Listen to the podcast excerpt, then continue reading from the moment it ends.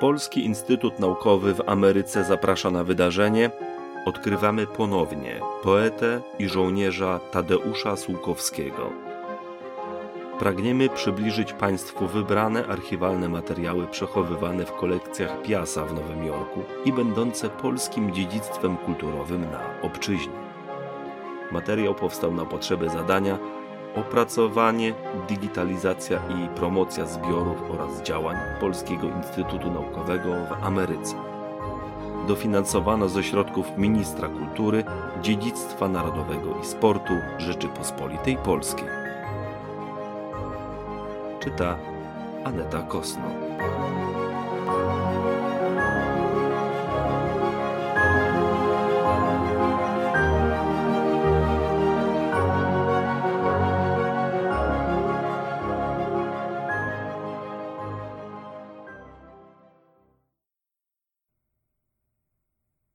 Londyn, 7 lipca 1947.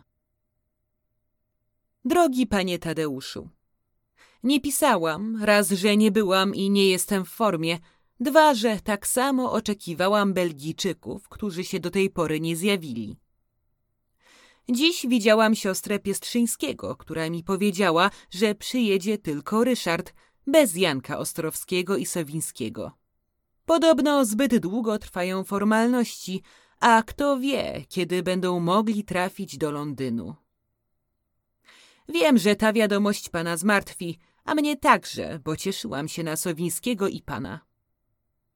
Ryszard Piestrzyński ma tu być z końcem tego tygodnia, więc dowiem się, jak to jest z przyjazdem obu panów.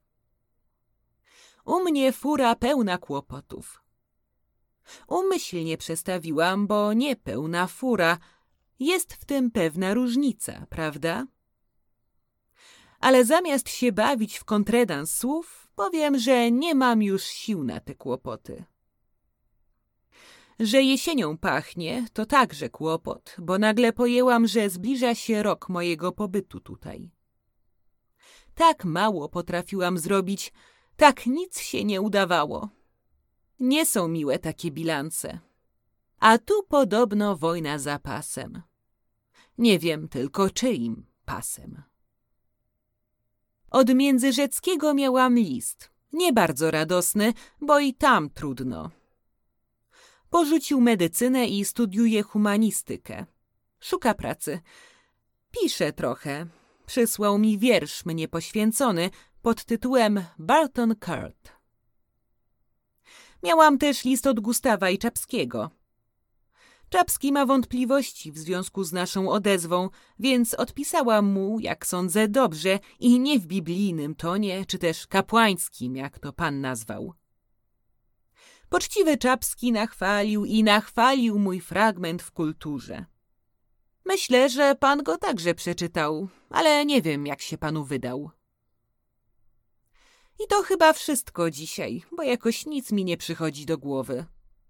Odpisuję jednak zaraz, aby pan nie doszukiwał się jakichś zaokrężnych przyczyn. Serdecznie pana ściskam i pozdrawiam najżyczliwiej. Herminia Naglerowa